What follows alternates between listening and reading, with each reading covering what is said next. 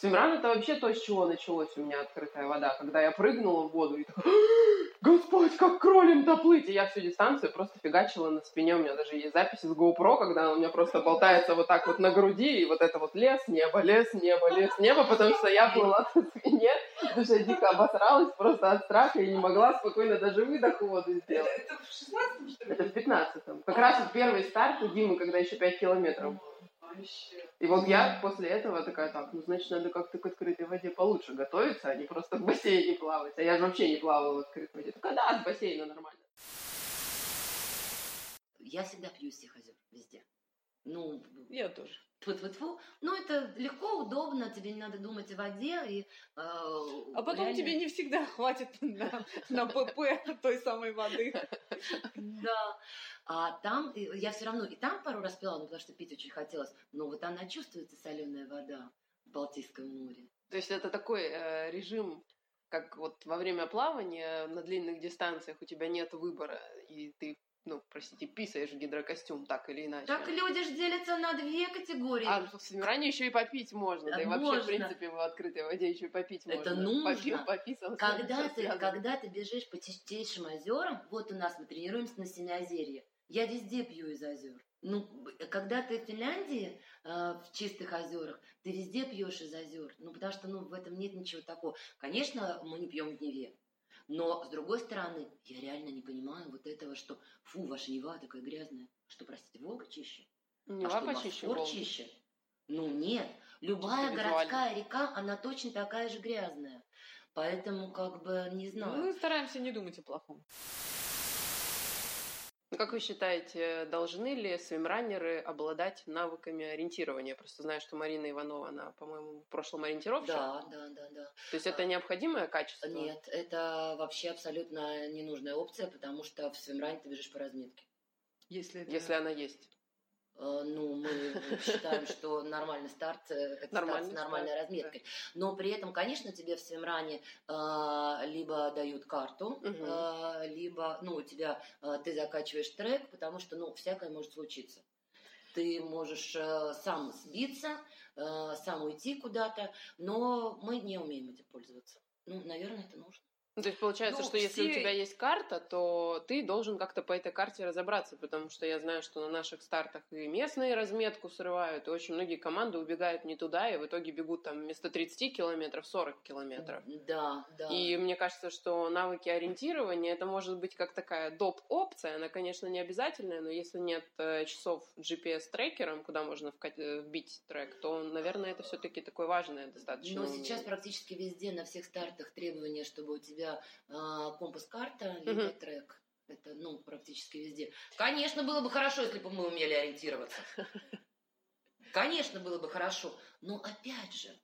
Наверное, единственный старт иностранный, ну, не так много белого было, но тем не менее, на котором мы запутались, это вот Коппарнас, недалеко там от Эспо, под Хельсинки. Безумно красивый старт, но вот там было, да, с разметкой какая-то сложность. Все остальные старты, вот иностранные, они очень продуманные. И либо там действительно как-то народ, местные жители с уважением относятся к подобного рода активностям, вот, но никто нигде не срывал разметку, все было хорошо, продумано, грамотно, вовремя. И, ну, в общем, вообще претензий не было. Но при этом, при всем, у каждого организатора есть всегда предварительно вывешена трасса, GPS-трек. Об этом хотела сказать. Я люблю изучить трассу. Я люблю, ну, то есть как бы запомнить, мы же на лопатках записываем, сколько нам надо бежать, сколько нам надо плыть, ну, потому что все в голове удержать невозможно. И если ты знаешь, изучив ту же карту, что примерно там через 500 метров у тебя должен быть поворот налево, ты будешь ждать вот в разметке, что будет поворот налево. Сколько раз было? Мы, конечно, не быстрые. И тем более не быстрые бегуны. Каждый шаг у нас обдуман. На счету. Да, на вес золота. Сколько раз было? Мы замедляемся, примерно по часам понимаем, что где-то должен быть поворот, причем резкий, на 90 градусов. Хопа! Навстречу нам бегут бегуны. Ну, потому что они уже этот поворот пропустили, потому что они слишком быстро бежали, и они уже возвращаются обратно. сбегов туда, с километр. Это хорошо, если с километр.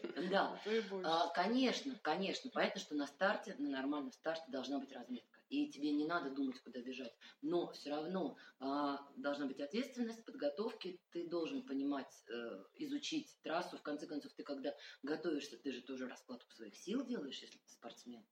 И ты понимаешь, какой у тебя будет рельеф, где у тебя будут подъемы, спуски.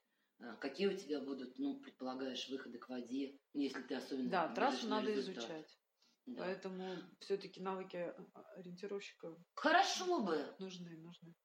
Или часы. Пойдем в школу ориентирования. Попробуем. Заниматься спортом, работать и сохранить семью можно. Во, да, это, кстати, тоже такая... Да. Потому что это важно. Тоже требует внимания. Конечно. И все. В итоге, по моей семье, у Оли более спортивный муж, а 4 года моих активностей последних привели к тому, что у меня плавает дочь, у меня плавает зять, у меня плавает муж. И бегают, кстати, тоже. Да. У меня муж пока любит велосипед только... В Лемболовском веломарафоне принимал участие. На Эльбрус с нами ездил.